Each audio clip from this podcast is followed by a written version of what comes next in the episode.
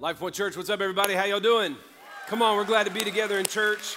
I want to say a welcome to all of you who are here for the first time or first time back in a long time. We're glad that you're here. Welcome to Life Point Church. And those of you that are sitting in our lobby campus right now, we want to say welcome to you. We have a, a fix that we're going to be working on to help you get back in the room. There are some empty seats, and of course, any of you are welcome to be on stage with me. Just sit up here with a judgment face the whole time against all these people sitting on the floor, on, on the regular seats. Hey, and welcome to everybody who's joining us online. We're so grateful for, for you, and we are in a number of countries and cities around the, the U.S. We're just glad to be here. I want to ask everybody do me a favor right now. Take a deep breath, let it out, and just go, I can take this. I didn't write the Bible. I'm just going to preach it today. Thank you, Pastor Bo for praying over our church specifically um, related to just God's protection and spiritual warfare. We've had, um, I don't know, there's just, I have a sense that God is changing some things at Life Point. And I, how many of you know we, we have a real enemy that does not like what God's doing? And he and his whole group of friends, you know what I'm saying? That there's, by the way, the devil is not the other side of God. It's not the yin to the yang. There's God who's amazingly awesome and powerful and authoritative and then all of his creation over in the corners of the devil. And we give him way too much power, but he does try to distract some stuff, and he does try to mess with some things. And I just, uh, I just want you to know that I'm, I'm going to increase my prayer over you and your families and your kids and God's protection over you. And I'm going to tell you, um, I think the enemy, the devil, would love to discourage the people of God, particularly from the house of God, from the mission of God. And here's what it looks like it'll be anything from uh, sin or discouragement or distraction, or it'll be uh, bitterness, unforgiveness. It can be all kinds of things. And you have to be able to discern if what what's happening in your life like is god covering is god directing I'm, i may be just completely speaking out of left field giving a word to stephanie here okay just roll with this for a second but I've just been hearing, I've been getting calls, I've been seeing, I've been just watching. And man, God is growing his church here. God is growing his church in Clarksville. God's doing something in your lives. And man, the, the, the gates of hell hate it. And God, the gates of hell will never beat down the church and kill the church, but the gates of, hang on, the gates of hell will surely come after Christians. And so you need to understand how to walk in God's authority in your life. You need to, the, Jesus said, we have been given authority we don't have the authority to, you know, like be God, but we certainly have authority to trample over all the devil and all of his power and discouragement. And listen, so we're just living in a day of discouragement. You know what I'm saying? Like anxiety, fear, worry, and uh, wokeism. Y'all are laughing about it, but I think it's really toxic. And I think it's demonically inspired. And I think um, you can't say anything now without being canceled or being a hater and having hate speech in your life. I don't know why you're clapping. I'm the one saying it. That's right, cancel him. we are, listen though, I don't believe Christians can be possessed by the devil, but we can absolutely be attacked by the devil. We can be oppressed by the enemy. And culture has a way of creeping into the body of Christ. And we just have to be, we have to be mindful of that and be vigilant. And, and Paul says, take on the whole armor of God so that you can stand against all the schemes and strategies, strategies of the evil one. So, I, hey, I don't know who this is for. Maybe it's just for me. But if you're frustrated, offended, discouraged, or if you're under like physical attack right now, I, I, I got a, one of our leaders in the church, family member with cancerous tumors throughout his midsection. I got a, a buddy in our church yesterday, was on the phone two days ago with his brother in tip top shape, a runner, soccer player, died of a heart attack in his chair the next day. I mean, just the, the devil hates you because you love Jesus. And we have to take authority over that. And I just want you to know, like, I'm praying over you. And, and let's beef up our prayer together. Come on, that God use us and He equip us and cover us and protect us. So, Lord, I pray in Jesus' name that you give your angels charge around us. We don't worship angels, but we'll certainly let them cover us and protect us. Psalm 91 says that you'll give your angels charge around us to watch over us and keep us and to protect us. And so, Lord, we thank you for that. And we take authority over all the power of the devil in Jesus' name. Satan has no avenue in our life. You can't discourage us, distract us, frustrate us. You can't cause us to give into sin. We're only tempted in the things we like anyway. You, all you do is play on our desires, you punks. So get behind us in the name of Jesus. We resist you, according to James. We resist the temptation of the enemy. We resist the temptation of our flesh, believing God that the devil has to flee from us because we have authority. He's a loser, a punk, a defeated foe, and we stand against the chaos that is in our culture today because, God, we belong to a kingdom that is not of this world. And we will rejoice in the God of our youth. We will rejoice in the God of our salvation. We will rejoice in the truth that is Jesus Christ, the way, the truth, the life. God, we love you. Protect us, cover us, heal us, forgive us. God, deliver us. In Jesus' name, amen. Hey, I love you, church. I'm just trying to be a good pastor here. Uh, if you're wherever you're watching from or joining us from, thank you for being here. If you're a guest with us, um, that was unusual, but that's okay. If you'll just connect with us somehow, there's a connection card in the seat back in front of you, or you can text 31996 and just text the letters LPC, and we'll send you a very simple follow up. If you're good at ordering food at a restaurant with your phone, you can do a connection card with us here too, I promise. Uh, did anybody else struggle with that when that was a thing? I mean, I know I'm, I, I look really young and hip. I literally was like, at every time they'd say, scan this QR code, I'd scan it and nothing would happen. I get so frustrated. I go, Can I get a paper menu, please, for the love of God, like old school? Can I get a paper menu? Well, there's a setting in your settings to turn your camera into a QR reader. Didn't know that, old man. And if you have a flip phone, you know exactly what I'm talking about. All right. Hey, I need to tell you a big change is coming for us starting in two weeks. Everybody say two weeks. Say not next week. Some of you are going to miss this. But you ask for it, and you obviously see in this room in particular, this is our biggest bottleneck and pressure point of our church right now, is the crowd that comes at 945. So we have to make some adjustments. I've been talking about it all year. I teased our church in December about starting a super early service and going back to four services, which we have to do because our church is growing again and we're only in one location, not three. With COVID, we're not allowed to even have the conversation about getting back into our schools yet. And so, unless any multimillionaire wants to drop us a new building,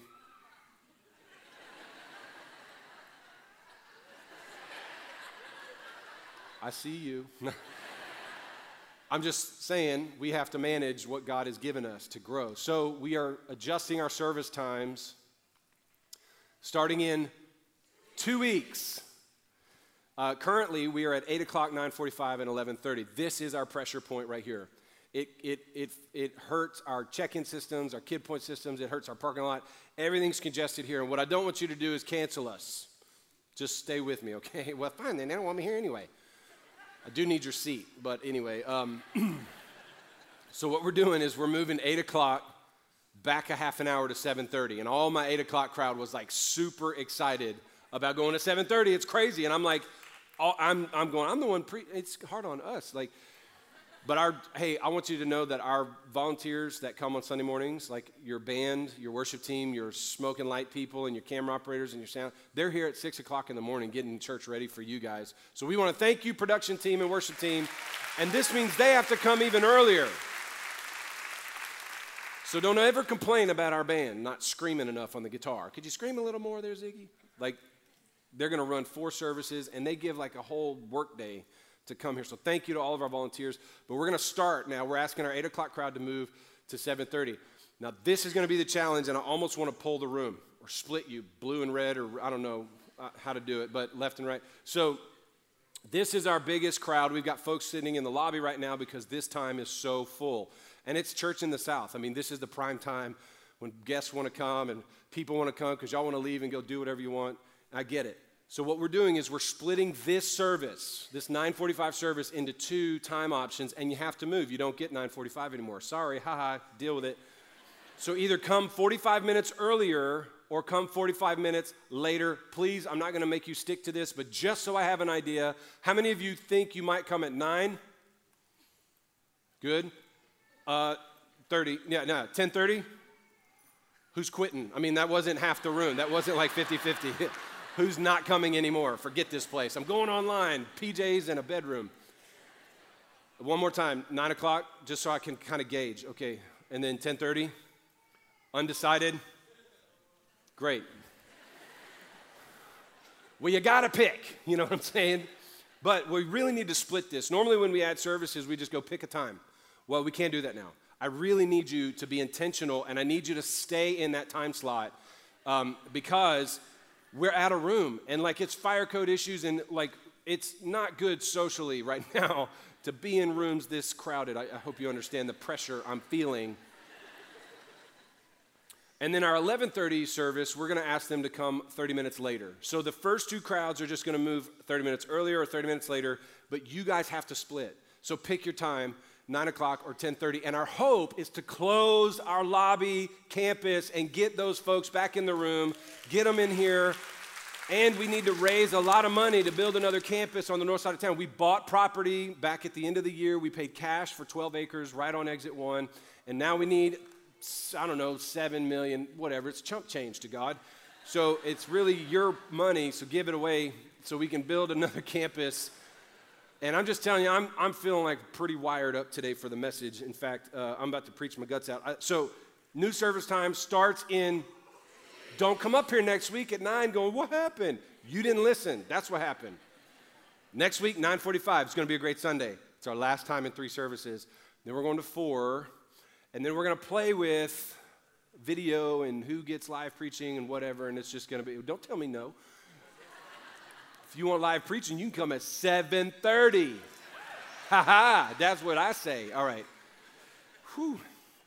Thank you for your giving. Thanks for loving Sam Johnson last week. Man, didn't he just fire you up? I'm going to tell you what. You guys were enabled us through your giving to give him $40,000 to build Bible colleges and schools, continue the work. And uh, by the way, he texted me the next day. He went to uh, North Dakota and raised 350,000 more dollars, which I'm like, why you gotta like compare, Sam? My goodness. and uh, he's preaching today in Bangor, Maine. That guy don't quit. I don't know about you, but at 82, I don't want to be collecting shells on the beach somewhere. I want to go hard for the Lord until he's done with me. The Bible says about David, he fulfilled God's assignment on his life for his entire generation. Sam texted me two days ago and he said, Keep me in prayer, Pastor. I got, I'm asking the Lord, he's 82. He said, I'm asking the Lord for eight more years and then I might slow down. Y'all are laughing, but I'm going, What in the world am I doing with my life? His assignment's not your assignment, but we serve the King of glory and we have an assignment until we stop breathing on this life, right? Come on, everybody. Thank you for your giving. Man, Sam really m- moved us, and I want to jump right into the next passage in the book of Acts. So, we're in a long series in the book of Acts. Um, in, in Acts chapter 1, we start on Easter Sunday. Jesus said, Wait for the promise of the Father, the coming of the Holy Spirit, and He will empower you. He, will dwell in you. And this was a promise from the Garden of Eden that God, God said, as soon as we fell into sin, He goes, I'm going to fix it. I'm going to be the one to, to save them and, and, and change their lives. Then Ezekiel and, and Jeremiah, we see this promise thread throughout Scripture that the Spirit of God would come on the inside of us and dwell in us. And Jesus says, as his very last hurrah, his big last final speech, he says to the disciples, Stay in Jerusalem. The promise that God's been making for all these centuries is coming now. And it's that God, the Holy Spirit, would live in us. Listen to me, guys. You're not a Christian without the Holy Spirit on the inside of you. Now, I know that rattles some of us that come from like traditions that are really afraid of Holy Spirit talk because you're wondering, like, where are the snakes? Well, they're in a box in the back. We're not getting them out today. Don't worry about it. It's not today. Tuesday. Sam, uh, Sam Johnson and I were laughing about this last week uh, at lunch. He said that his chiropractor is a really conservative Southern Baptist guy in Knoxville. And so he was coming here to preach last week. And he said, I went to get adjusted on Friday, and I told my chiropractor I was going to preach at this church in Clarksville. And uh, the guy was like, is it Assemblies of God? And, or like, is that one of the Pentecostal churches? And the guy was getting all worried. I don't, you know, I don't get it. But anyway, and Sam said, uh, the guy was like, will they have snakes there? he literally asked him like with like some concern. And so I told Sam, I said, um, go to the pet store and buy a snake and bring it to your chiropractor and go, bro, I brought this back from my last weekend. I told him to do it. He said he laughed. He's like, oh, I might do that. So if he does, I'll give you a photo. Um, isn't that funny? I think so. I've titled the message today as we move on uh, God's power in us, but for others. Whoa, did I go too far? Okay, there it is. God's power in us for others. Acts chapter 1, now verse 6 through 11. Uh, when they'd come together, they asked Jesus, Lord, will you at this time restore the kingdom to Israel. And he said, It's not for you to know the times or seasons that the Father has fixed by his own authority, but you will receive power when the Holy Spirit has come upon you, and you will be my witnesses. You need to underline verse 8 a lot in Jerusalem, in all Judea and Samaria, and to the end of the earth. And when he said these things, as they were looking on, he was lifted up, and a cloud took him out of their sight. I, you might read the Bible and you go, That really happened? That is amazing. When I get to heaven, I got a couple stories from the Bible. I want to watch the footage. Like, I want to see Jonah in the whale. You know what I'm saying? I want to see Noah build the ark and, like, the people pounding on the door. I just think that's, that sounds really twisted that I want to watch that. I just want to see it. I want to watch that. I want to watch God speak cats into existence and then it not happen and go, ha, I told you all. It never happened. but I want to see this. I want to see when Jesus ascended to the right hand of the Father, which, by the way, is so theologically rich. I, I could talk about that for a long time. While they were gazing into heaven, verse 10, as he went, behold, two men, these are angels, stood by them in white robes and said, Men of Galilee, why do you stand looking up into heaven? This Jesus was taken up from you into heaven. He will come in the same way as you saw him go into heaven. Lord, would you bless the reading of your word? Help me preach it in a way that's life changing and convicting and would change our church to the glory of Jesus. To God be the glory. Amen. I didn't write this text, but I'm about to preach it in a way that's, I believe, God's changing life point. You know, one of, the, one of the things that we say here, we have a culture of change. One of the only constants is change, right? Uh, at Life Point. And we're, we're a church that's all about change lives.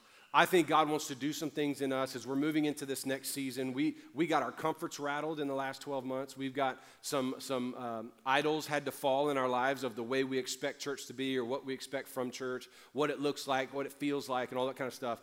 And I think the next season, the next 10 years of ministry here is going to look incredibly different and it's going to look amazingly awesome. But it's going to require some change in us, some change in how we think and behave and act towards God and towards the thing of God, things of God. And some of you just may flat out not like it. But you're not God. And He gets to call the shots on this one. So I'm walking through this text and I'm thinking through like Jesus has given an assignment and he's given some direction. Anybody ever have a job to do but not the tools to do it? Or anybody ever said, been told, go somewhere but you didn't know how to get there? I have been known to cut things with items that were not meant to cut things. Any um, butter knife screwdrivers in the house? Come on, anybody? Yeah, that's right. Why is it me and a bunch of ladies? That sounds terrible. But it's true.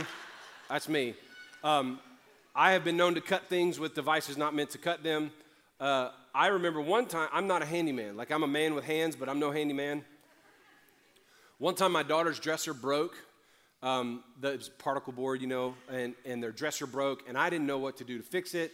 I'm thinking, let's just buy another one. My wife's gone Dave Ramsey, and she goes, You're going to fix that. And I go, Well, why do they need a drawer? You know what I'm saying? Like, just put it in a pile. So I went to the utility room of the house we were living in, which, so like over the washer and dryer was the box of stuff. Y'all know the box of stuff I'm talking about? Like screws and nails and screwdrivers and things that I didn't even know we had. Couple pocket knives in there uh, some wood glue. I didn't grab the wood glue, I grabbed um, JB Weld, which is to fix metal. And I thought, man, I'm to fix this dresser. So I got JB Weld, didn't even know what it was, Googled it, figured out you mix the two things together, and then it makes this really hard metallic compound. I was like, brilliant. How do you fix wood? Metal. So I go and I, I fixed her dresser with JB Weld, and I remember I screwed, like I squeezed the knob into this goo putty of JB Weld and held it there for like 10 minutes, going, this one's gonna hold. This is amazing. I thought I built the Titanic, you know what I'm saying? Like I just put a knob, and I remember telling Stephanie, I was like, come look at this, what I did. Look at that. I was so proud. It's embarrassing. I'm not a handy guy. Like if you give me a job, I need the right tools, I need the diagram of pictures, no words. I just need to know the instructions on how to get it done. But I'm, here's the deal, though. I think this text is showing us God's assignment on our lives. You know, as Christians, we hear language like this God has incredible plans for your life. Anybody heard that before? Yeah. I wish I knew where to find those plans. Or I've heard these statements for years like, God has some great purpose for you. He's got incredible plans for your life. And it's so vague and it's meant to be inspiring and encouraging. But what are the plans of God for us? And truthfully, the plans of God are different for everybody, but there are some core things that are true for everyone. Like we are to love Jesus, we're to love God with all our mind, heart, soul, and strength. That's for everybody. You don't even have to pray about that. We're to obey the scripture, we're to live in a way that pleases God. There's some, some, some settled things that scripture tells us about how to live for God and the plans that He has for us. And as you read through the Gospels, there's this consistent message of Jesus. He said, I'm going to suffer, die, resurrect. I'm going to go to the right hand of the Father. I'm going to pray for you, and I'm going to leave my spirit with you, the Holy Spirit of God, not just some vapor trail behind me. It is my spirit actually left with you.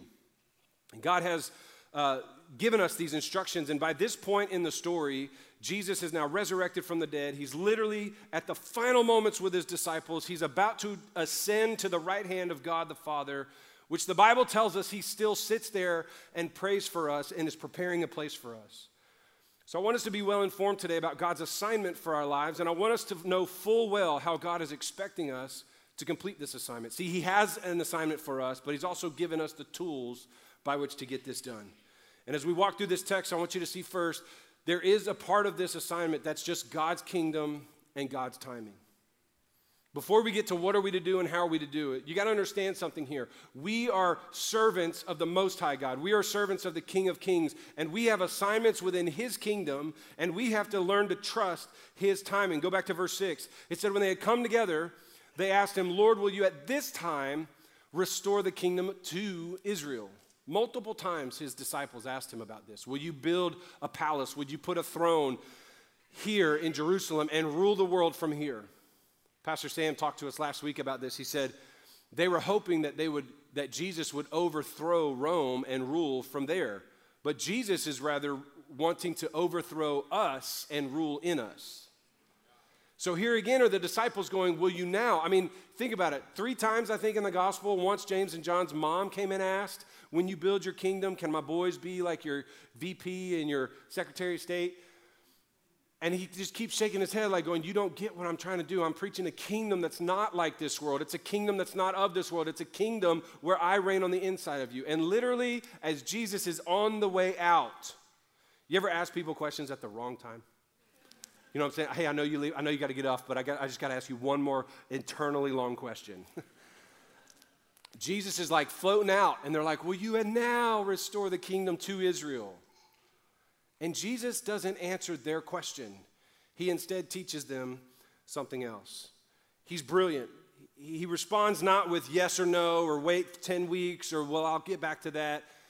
He, spe- he says to them, It's not for you to know times or seasons that God the Father, look at this, has fixed by his own authority. Can I just tell you, there are some things, listen, God knows and you don't need to know. There are some things that God's doing and you don't need to know what He's doing. You know why? Because you're not God. There are some things that you don't get to know, some things that God thinks and that, that don't get to change what He thinks because you have an opinion about it. I love in the book of Job, you know, the, the story of Job's life. It's really hard. It starts with Job was a devout man, he loved God. And the devil's the one who really attacked Job.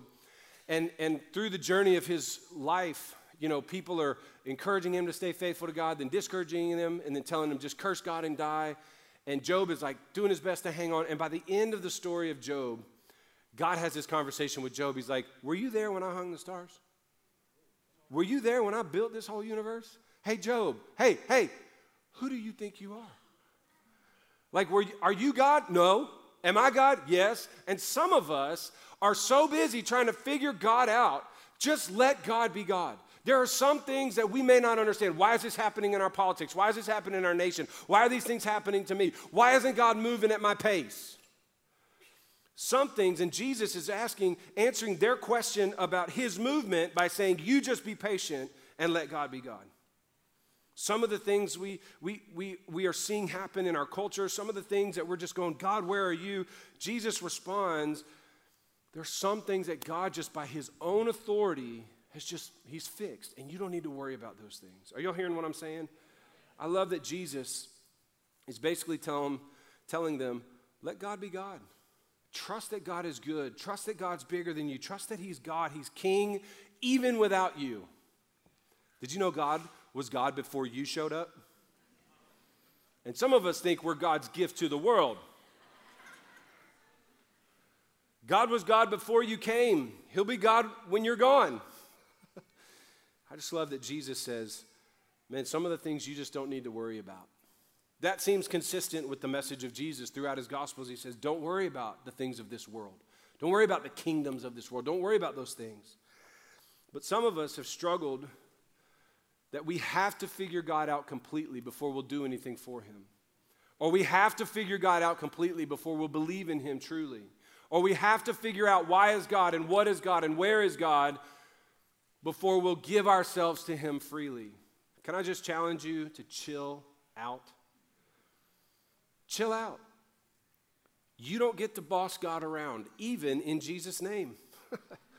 Some things are just not for us to know. I talked to a friend uh, yesterday, he called me, and his brother died suddenly. And this is like the sixth death of this man's family in the last three years. And he calls me, and his message said, My trials continue, Pastor. My brother, he said, I was on the phone with him the day before. He was healthy, a runner, soccer player, active. And he said the next day he died suddenly. And my friend is grieving and hurting. We prayed today in the lobby. And he says, I don't understand why this is happening to me. Anybody ever been in a place like that?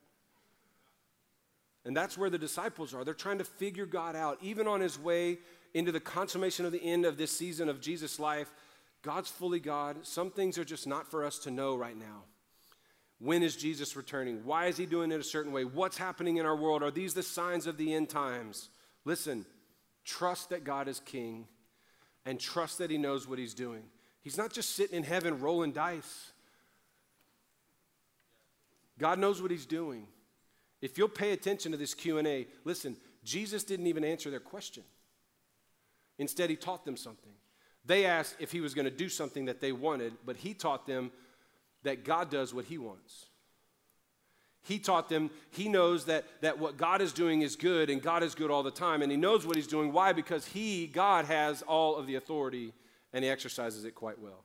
So, hey, church, just let me encourage you from this first part trust God, trust the Lord. How are you doing with trusting God? I know, and I've had conversations as a pastor over 20 years. I've just I've had people struggle with trusting God because we demand answers of God. Trust God. Even when you can't see what he's up to. These disciples never got to see Jesus return in the flesh, but they still had to trust him anyway. You and I may get to see the Lord return in our own lifetimes. Wouldn't that be awesome? But don't lose your trust in God because He hasn't moved at your pace. Now comes my favorite passage of this, my favorite verse of this whole passage. So we're going to trust that God is working in His kingdom and in His timing. But look at this we do receive the Spirit's power, and we receive the Spirit's power with a purpose. So, watch this. They're asking the questions. Jesus has said in verses 1 through 5, He said, Stay in Jerusalem until the promise comes, which is the indwelling of the Holy Spirit, the presence of God on the inside of us. And then they ask Him about power and authority. They go, Will you now establish your kingdom on earth? And now Jesus responds with, Don't worry about, don't worry about that stuff. And then he says, But you will receive power when the Holy Spirit, see, for, for James and John, they wanted to be in authority because Jesus was ruling. But what Jesus says is, you will receive power, but it's power from God when He's on the inside of you. You will receive power when the Holy Spirit has come upon you. And look at this, and you will be my witnesses. This, you need to underline this. You will receive power, you will be my witness. Here's the assignment, here's the how to do it. Here's the broken dresser, here's the JB Weld. You will be my witness, but you're going to do it in power. And a lot of times we get it backwards. We go, Well, I have an assignment, but I don't know the how to. And, and Jesus said, Before I tell you what to do, I'm going to tell you how to do it. You're going to walk in my power. You're going to receive my spirit. You're going to do it by my strength, not your own. You will receive power when the Spirit comes upon you. This, this promise of the Bible, this promise of the Father. When the Spirit's in your life, you are empowered. And for what? To be a witness. And he, he gives parameters as to where in Jerusalem, in all Judea and Samaria, and to the ends of the earth. Now, let me just slow read this for you because this is so loaded. I could do a three week sermon series just on this verse. First of all, he's just said, don't worry about the future plans of God. It's not for you to know. It's not for you to understand. Just trust God. He said, but you will receive power. It's like he shifts our focus from what is God doing to what are we doing. The disciples are going, Will God now set up his, his, his kingdom? And Jesus is like, Don't worry about what God's doing. Let me tell you what you're going to be doing. You're going to be my witness. You're going to tell other people about me. He shifts our focus from what God's doing to what are we doing. And listen, we can trust that God is all powerful and he has all authority, but we have all the power. Like we have power from God. Now, we do not we've not been given the authority of God to be God. Hello everybody. Did y'all know that? but we've been given the power of God to walk in His authority and to do what He's called us to do. The word for power is the same root word that we get for dynamite. And the idea here, the reason Jesus uses that word, is He's suggesting that the power of God would be miraculous in nature. You know, it's a miracle to tell someone about Jesus and then give their lives to Christ. In Mark 16, this same telling of this Great Commission passage, Mark says, Jesus said, You'll receive power, you'll be my witness. And he says, You'll speak in new tongues, you'll lay hands on the sick, and the sick will recover. Come on, that's miraculous power, isn't it? He said, You'll, you'll, you'll pick up deadly snakes and they won't hurt you, and you'll drink poison and you won't die. By the way, pause, all the literalists need to reread your Bible. Never was Jesus saying, Go pick up snakes and drink poison. That's called dumb. That's not faith, that's stupid. We don't ever test the Lord in that regard. Here's what he, he's using an allegory, he's using an analogy. He's basically saying, even when things are tough and things are dangerous, God will protect you. So maybe for some of us, picking up deadly snakes and not getting hurt is testifying about the gospel to your agnostic boss who has already told you that you will lose your job and your benefits if you bring that Jesus into the office here. But you know what? My Bible says I'll pick up deadly snakes and they won't hurt me. So I'm not concerned about what you say to me, boss lady. I don't care what you say to me, boss man. I'm going to be protected by God Almighty, not by what you say.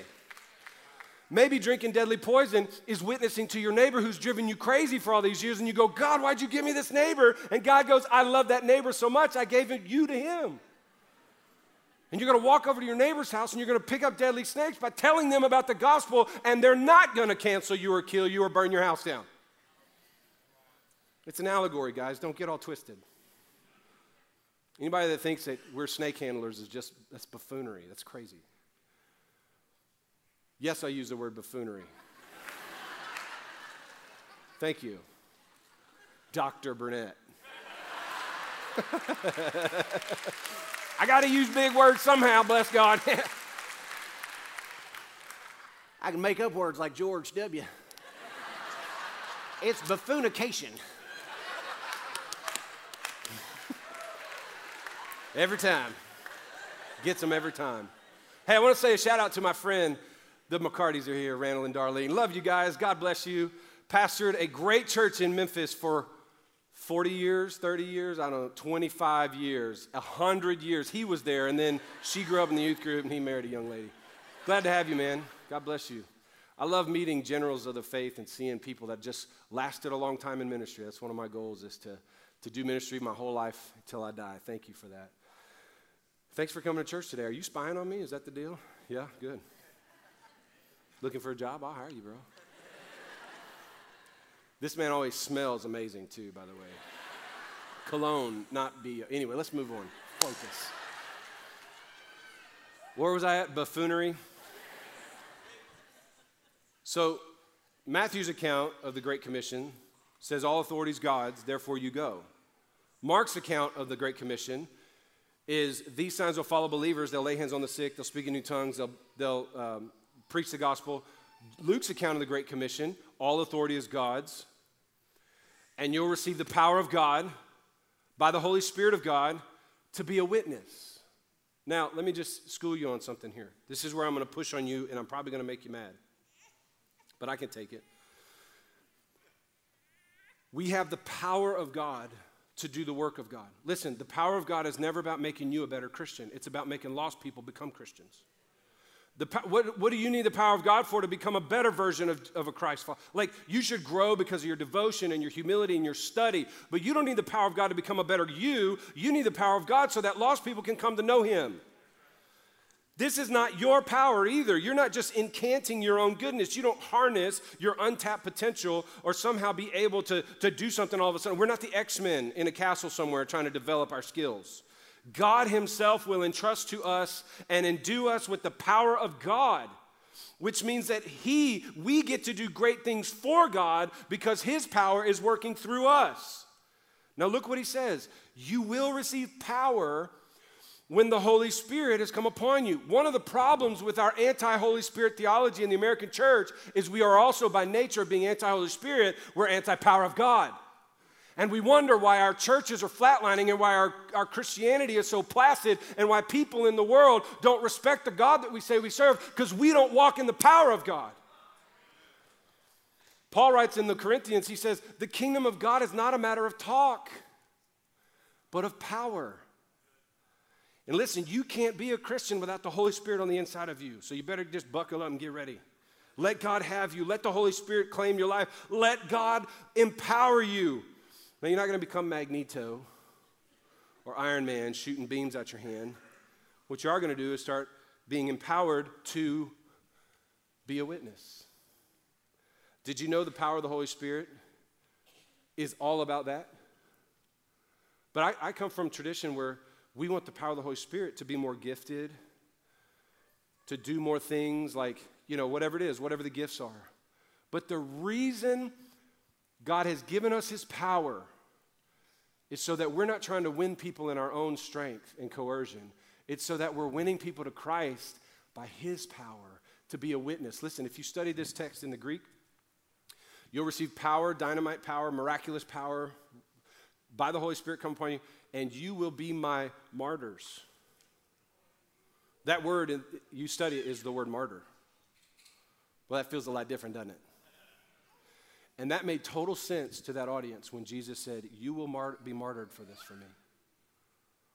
In fact, every one of these disciples would end up being martyred, killed, or exiled for the sake of the gospel. It's one of the reasons we believe it's true. I mean, look, if they made up this resurrection story, as soon as you go threatening to cut my head off, I just, I was kidding. I made it up. It was a joke.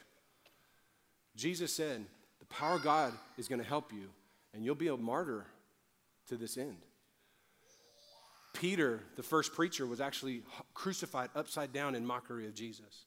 Stephen was buried up to his waist in the middle of hundreds of people and they stoned him to death, saying, Recant the gospel, recant the gospel. And they were literal martyrs for the faith of Jesus Christ. Pastor Sam shared the story last week. Hundreds of the pastors that we have launched out of our Bible colleges and training centers have been martyred in the last two years, killed for their faith. I wanted to bring a level of, of heaviness to this text because that's the level in which Jesus, he didn't say you're just going to be a good witness, a Christian witness. You're just going to be a nice person who loves and tips well. Jesus does not give us his spirit to just be a good Christian. But that's what we've like limp wristed, like we've, we've dumbed down Christianity to the point where it's just be nice, be a good tipper, like be weak about yourself and just, you know, open doors and just be stepped all over. That's not what he's talking about. You should be a good Christian. You should be nice. Please don't be a reckless driver with a Life Point sticker on the window. That's not what he's talking about. He's saying, You will receive my power to tell people about me. And here's the martyr piece even if it costs you something. Now I'm going to push on you, church. Say, I can take it. We receive power when the Holy Spirit's come upon us to be a witness, to be a, to be a martyr. That means you may not die for your faith, but you may die to something. You may die to your schedule being inconvenienced. You may die to your pride. You may die to some money in your bank account because you're going to be a tither and a giver. You may sacrifice some parts of your lives, your own good, your own self, to make much of Jesus, even if it means making less of yourself. For a person to be a witness about Jesus, we've got to get out of the way. We are not the center of the gospel. Jesus is. But it's the power of the Spirit that helps us be a witness, to tell others about Christ. It's the power of the Spirit that enables us to lay hands on the sick, to do the things that God's called us to, and empowers us to overcome pride, fear, insecurity. It's the power of the Spirit of God that will teach us what to say, remind us of His truths, and help us tell others about the gospel. Let me just stop and ask you this question When is the last time you told anybody about Jesus.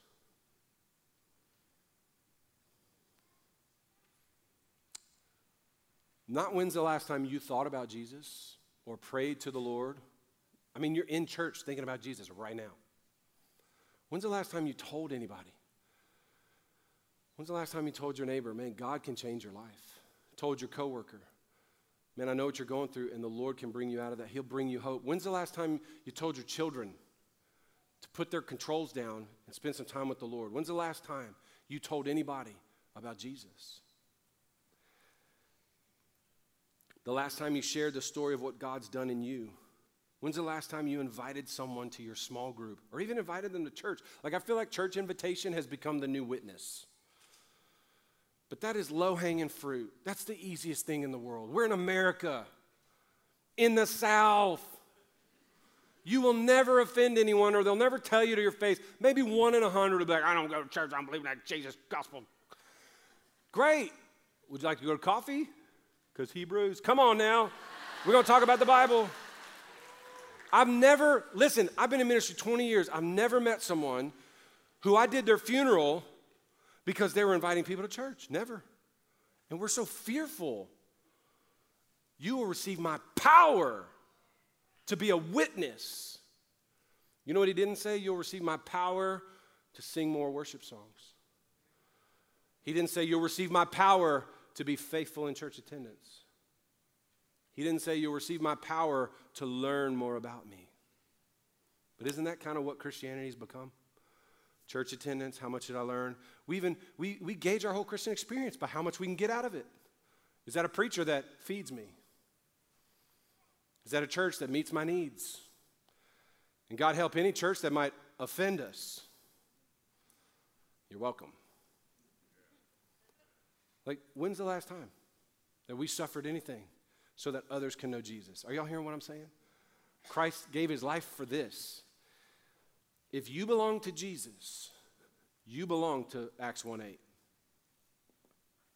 You don't get an out and say, well, that's just for the preachers, that's for the pastors, that's just for super Christians or real serious ones. If you belong to Jesus, you belong to this. You need the power of God, and you've been on, you're on assignment to be a witness. Are y'all hearing what I'm saying? Anybody mad at me yet? Anybody lying? when, thank you. When's the last time you shared your faith? Shared your gospel? Shared an invitation? I'm not asking you the last time you were nice to somebody or gave money in the offering or prayed and read your Bible. Those things are amazing, but he didn't commission the church to go to church, pray, and read our Bibles. He commissioned us to be a witness, to make disciples, to invite people to know Jesus. And then he said, in Jerusalem, Judea, Samaria, and the, to the ends of the earth. It's just, it's, it's poetic language. He's like, start where you're at. Start in your neighborhood. Start in your house. Like, disciple your children and your spouse. Like, start where you are, pray about where you're not, and be willing to go wherever God calls you. Does that make sense? Start where you are, pray about where you're not, and be willing to go wherever God calls you. That's what he's saying in, in your town, in your home, in your first spot. Look, look at your social media, not for what you can copy and like comment on or whatever. Look at that as your first, that's your Jerusalem. Get your family relationships, your work relationships. Start where you are. Pray about where you're not, and then go wherever God calls you. Finally, though, we got to realize that we work while we wait. So the disciples are with Jesus, asking him already about coming back. It's like, get, be patient, man. Get off me. They go, Will you now restore your kingdom to Jerusalem? And he goes, You'll receive power. You'll be my witness. And then it says in verse 9, when it said all these things, this is the end. This is Jesus is done. Peace out. Deuces, going back to heaven. When it said all these things, as they were looking on, he was lifted up in a cloud, took him out of their sight. Now, by the way, this is a whole thing we got to talk about you got to understand, Jesus has ascended to the right hand of God the Father, according to John 14, according to Hebrews, according to Romans 4 8. And it tells us he's praying for us all the time. What's Jesus doing? He's not just lounging around in a hot tub drinking OJ. He's praying for us. And the, God, the doctrine of ascension, the doctrine of, of, of resurrection and ascension says that Jesus bodily raised from the dead, and listen to this, he bodily rose to heaven which is a mind trip. That means that human flesh, for the first time ever, is in the heavens. When Jesus said, I go prepare a place for you, it's because his physical body is now with him in heaven. When, when he says in Hebrews that he is the high priest who can sympathize with our weakness. The scripture says he was tempted in every way we were, was never given into temptation. And every time you pray to God through Jesus by the power of the Holy Spirit, Christ himself is like, I remember that temptation. I remember the feeling of loneliness. Oh, I know that feeling of fear. Oh, yeah, that lust for someone sexually. I knew that feeling because he was tempted in every way we were. And when he's praying for us and, and interceding on our behalf, we're praying. Hebrews says he is our high priest, he's our intermediary to God the Father. So when you're praying to God, Jesus is in the flesh and in the right hand of heaven going, I remember what that feels like. And that's how you can, by the power of the Spirit, overcome temptation in this world. Because Jesus has bodily resurrected and ascended to the right hand of the Father, and he sits and, at the right hand of God the Father praying for us all the time. You don't need some priest to pray from you. You need to go to Jesus and know that he's praying for you. But look what he says while they were gazing into heaven. I don't know what else I would do either. You know what I'm saying? Like, probably half of us would be watching it through a phone. Shut up, Peter.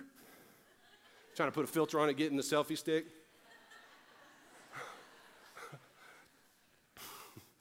While they were gazing into heaven, now two men stood by them in white robes.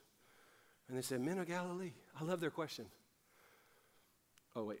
They go, Why do you stand here looking into heaven? No, it seems like a reasonable response that they'd be standing there staring at heaven. But understand the exchange that's happening. Jesus has been telling them for years, I'm going to leave. And now he's left, and they can't stop staring at where he went. And this is our problem, church. We're so busy trying to figure him out, trying to learn more about him, going to church to feed us, looking to heaven. And the angels had to come back to these guys and go, Why are you standing here staring up there? You got work to do. And I'm afraid where we've missed it as a church is we've done really good building our theology, building our knowledge base, building our worship culture, our prayer culture, all of that is looking to heaven. Colossians 2 says, Set your gaze on things of heaven, right? Like, I get this. It's not bad. We want to grow in our knowledge and understanding and love of God. But the problem for these guys and for us is we get so busy trying to know more about God and understand Him. Wasn't that what the problem was at the first part of this passage? They go, Will you now? And Jesus said, Don't worry about what God's doing. You worry about what you're doing. We get so heavenly minded. Listen to me, church. We're no longer good to people in this world. And here's the stats on that. Here's the proof of that. Our world is like falling apart, and so, people are not getting saved like they should be. And we're so busy trying to learn more about God and do more materials and read more curriculum and worship in new, the newest songs and who, what's Maverick City put out this week. And we're so busy looking to God that we're not in the trenches working for God, in the power of God, to be a witness for God. Does anybody else struggle with this besides me? He didn't say, You'll receive my spirit to know more about me. You'll receive my spirit to sing louder and sweat more. He didn't say, You'll receive my spirit to go to the big church. He said, You'll receive my spirit to be a witness. So, Life Point, I just got to confess I'm sorry that we've become a church that's so heavenly focused that we're not witnessing to our neighbors and our family and our community. We're going to always make room to be a church where people can come, but it's only at your invitation. I'm not ever inviting your neighbors. That's your job. I'm not ever discipling your coworkers. That's your problem. And we cannot be a church that gets so fat in knowing God and we got the best sermons and we got the best music and we got the biggest teaching and we got the biggest crowds. Who cares?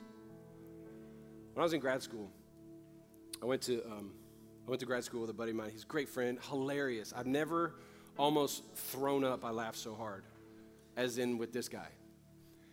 And he was a former athlete, high school athlete, and college athlete, and like he knew all. Like I was getting into working out, as you can imagine, and I was, um, I remember going to the gym and he'd always have advice on like what routines to do and what workouts to do and like how to get the best results and how you should eat and all the diet stuff. But he was like 150 pounds overweight and completely didn't work out at all. But he knew, he knew a ton.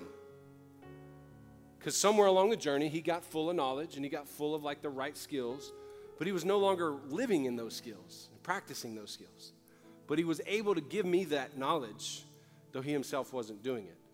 And I think that's kind of like what's happened in the church in America. We've gotten really swelled. I mean, you miss a church? Go get it online. We are overwhelmed with sermon clips and sermon spice and sermon audio and YouTube, and you get on podcasts. We sing about everything. If you don't like this style, go get that style. We got Christian flavor, whatever your flavor is. We got it.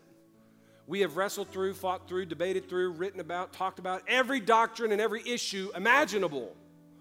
And then we pick and choose our church well, and we pick and choose like who we're going to offend like who we're going to do life with based on if they agree with me or I agree with them, blah, blah, blah. And we've just gotten so swelled with knowledge and like information and, and you know, devotional books and new curriculum and new books coming out and everything. So it's just fattening us up. And yet, we're not actually doing the assignment making disciples, being a witness, walking in the power of God.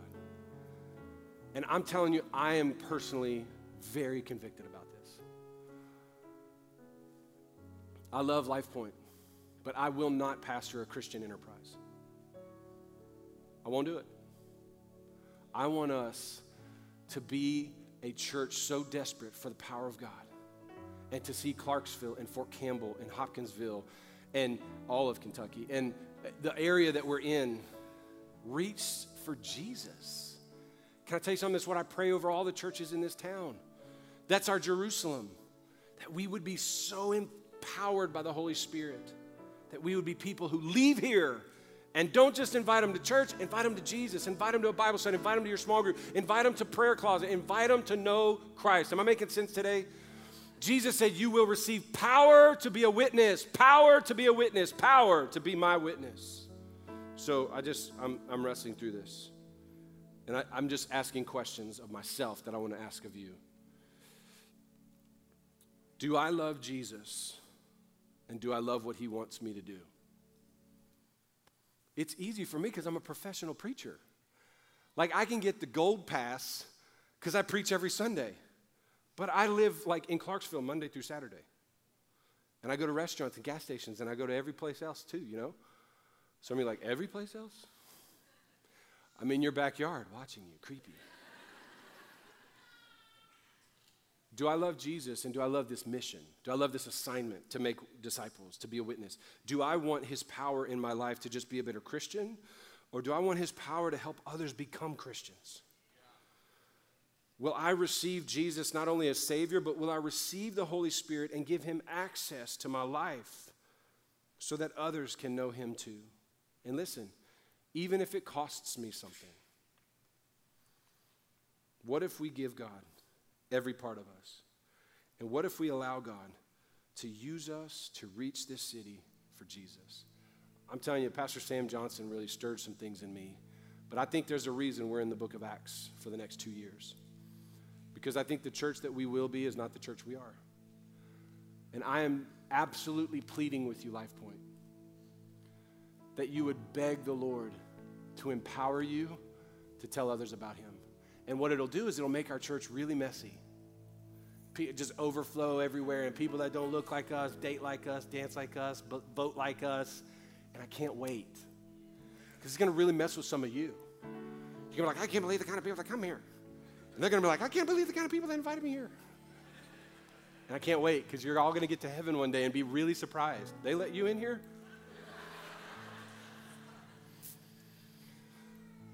I just, I, am pleading with you. Can we be about the Father's business? Can we stop worrying about, you know, our brand, our style, what we demand of God and of His church? Jesus, like, don't worry about that. You'll receive power to be a witness. And you go, I don't know what to say. It's His power. I don't know who to tell. He'll tell you. What if I lose my job? It's okay. Are y'all hearing what I'm saying today? Can we do this? If I just want everybody just bow your head. I'm to close this out in prayer. I went too long. I'm sorry. It's the worship leader's fault. hey, however you need to respond to this message today, I first want to ask you if you're not a follower of Jesus, today's your day. Like he gave his inter- he gave his whole life for you and raised from the dead so that you can have eternal life and victory over sin. He gave it all for you. We sang about it earlier. The blood of Jesus cleanses your sin. And if you've never accepted that incredible gift, I want to invite you right now to do it. Nobody's looking around. Come on.